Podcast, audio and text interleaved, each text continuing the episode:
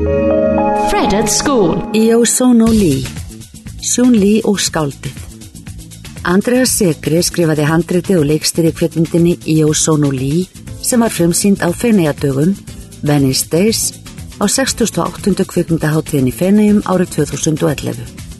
Myndi var tekið til síninga í ítölskum kveikmyndahúsum í september það ár og í kjölfari drift til Ímessa Evrópulanda til dæmis Fraklands og Spánar.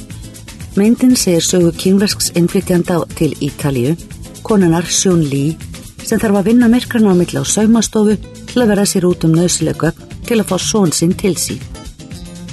Myndin fekk þrennvelin á kvikmyndaháttin í Fenegjum, þar á meðal Fedik verlunin, veitt af samtökum ítalska kvikmyndaklúpa, fyrir frumlega frásögn þar sem andferðum skáldskapar og heimildamindar er blandað saman af mikillir kunnáttu semi, þannig að myndin varpar áhrifaríku og sannfarandi ljósi á aðstæður samtímans. Verk Andrea Segre hafa oft verið í stýrsljósunum í Fenæjum og allt frá því hann síndi þar mynd sína Dio era un musicista, Guð var tónlistamadur 2005 sem var tilenguð afrískri menningu, hefur hann fjallað um jæðarsetningu vissra þjóðarbrota og leitir af ákveðnum þjóðarinkenum til að samsama sig með. Þannig hefur hann reynd að vekja aðtikli á upplifun þeirra af mismunandi félagslegum mótelum.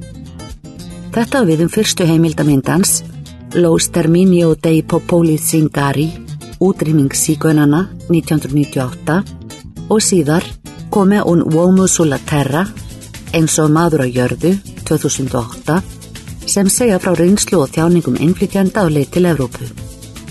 Ekki má gleima Il Sangue Verdi, grænt blóð, en í þeirri mynd var sett að svið atbyrðarás sem átti sér stað í Rosarno í Reggio Calabria héræði í janúar 2010 þegar nokkur undru innflytjandur mótmæltu yllri meðferð og hörmulegum aðstæðum sínum, kvektu í bílum og slóust við lauraglu. Jósónu Lý er fyrsta skáldaðamengt segris í fullri lengd.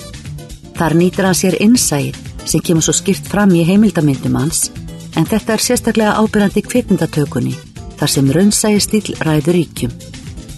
Þessi áherslans á að nýta sér raunverulegar aðstæður sést til dæmis í því að kráin þar sem aðalpersona myndarinnar, Sjón Lý, vinnur í myndinni, er til í alvörinni. Þetta er Osteria Paradiso í Tjótja í Feneum, aðsetur fiskveðumanna sem vekti Andrea mikinn innblástur við gerð myndarinnar. Eigendur þessarar krár eru í raun og veru kynveskir innflytjendur. Gefum Andrea segri orðið. Þessi mynd er byggð á sönnum atbyrðum, sögu kíneska stúlku sem vann á barnum á krá sem er mikið sótt af veðimennum Georgia. Ég fekk haumyndir fyrir söguna af því að fylgjast með stúlkunni. Hverskins tengsl geti hún að mynda á svona stað þar sem eiginlega aldrei neitt breytist. Eftir þessari umverulega kynnu mín af henni ákvæði að gera myndina. Meðal nýjustu verka leikstjórans sem fylgja hans fyrri hugðarefnum og skáldskap er heimildamyndin India Bito Ótímabær skuld 2013 áhugaverð en það eru listrænu ferðalagi ítalska tónskáldsins Vinicio Caposella fyllt eftir sem verður svo vettvangur ástriðu fullrar krupningar á grískri menningu og samfélagi á árunum í kringum fjármálakreppuna miklu. La Prima Neve, fyrsti snjórin, líka frá 2013, fjallar um innfylgjanda til Ítalíu frá Tóko sem sestað í fjallathorpi og bynst heimamennum sterkum böndum. Komi il peso dell'acqua, eins og þyngd vass, var gert til minningar um harmleikin á Lampedusa 2013 þar sem 366 flúttamenn druknuð. Fred Film Radio 24-7 on Fred.fm and smartphone apps.